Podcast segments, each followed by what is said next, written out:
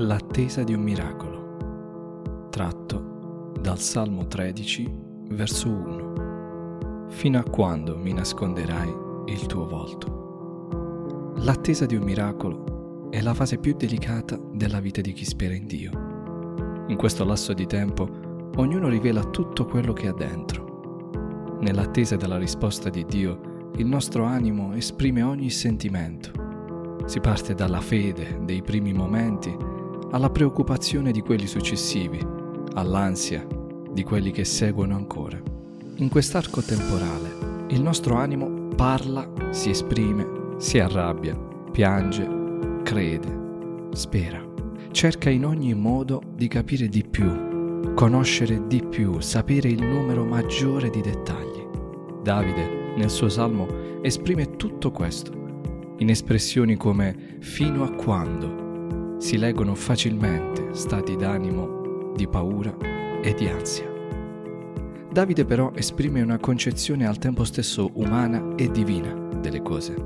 Se da un lato infatti egli è in ansia per un problema che continua a crescere, dirà infatti fino a quando si innalzerà il nemico su di me. Dall'altro lato chiede a Dio di istruirlo non per ricevere una risposta o un miracolo, ma perché il nemico non dica l'ho vinto. In altri termini, Davide prega Dio dicendo, se non posso sapere fino a quando dovrò sopportare questo problema, concedimi la tua presenza, affinché la mia speranza non venga meno. Quando è che il tuo nemico può dire ti ho vinto? Non di certo se Dio non compie quello che chiedi quando lo chiedi. No, il nemico vince quando dentro di te cominci semplicemente a sospirare. Quando comincia a palesarsi una certa strana pace che ha più il sapore della rassegnazione che della vittoria.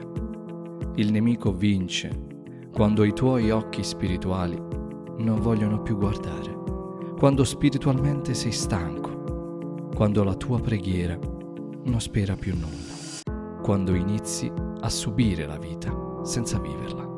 Davide conosce questo pericolo, si ricorda però che ha un Dio che lo ha salvato più volte, si ricorda di un Dio che lo ha fatto re, si ricorda di un Dio che non lo ha mai abbandonato, anche quando lui ha peccato e peccato più volte.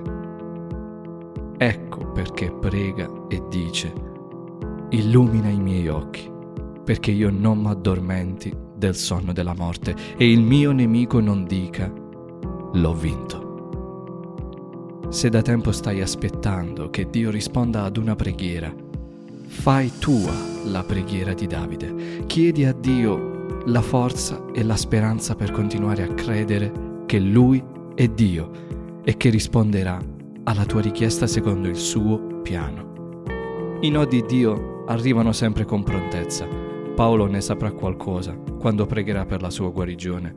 Quindi se Dio non si è pronunciato in questi termini, Continua a sperare in Lui. Chiedi a Dio la forza per attendere. Chiedi a Dio la fede per credere. E chiedi a Dio degli occhi attenti per guardarlo mentre interverrà finalmente nella tua vita. Dio ti benedica.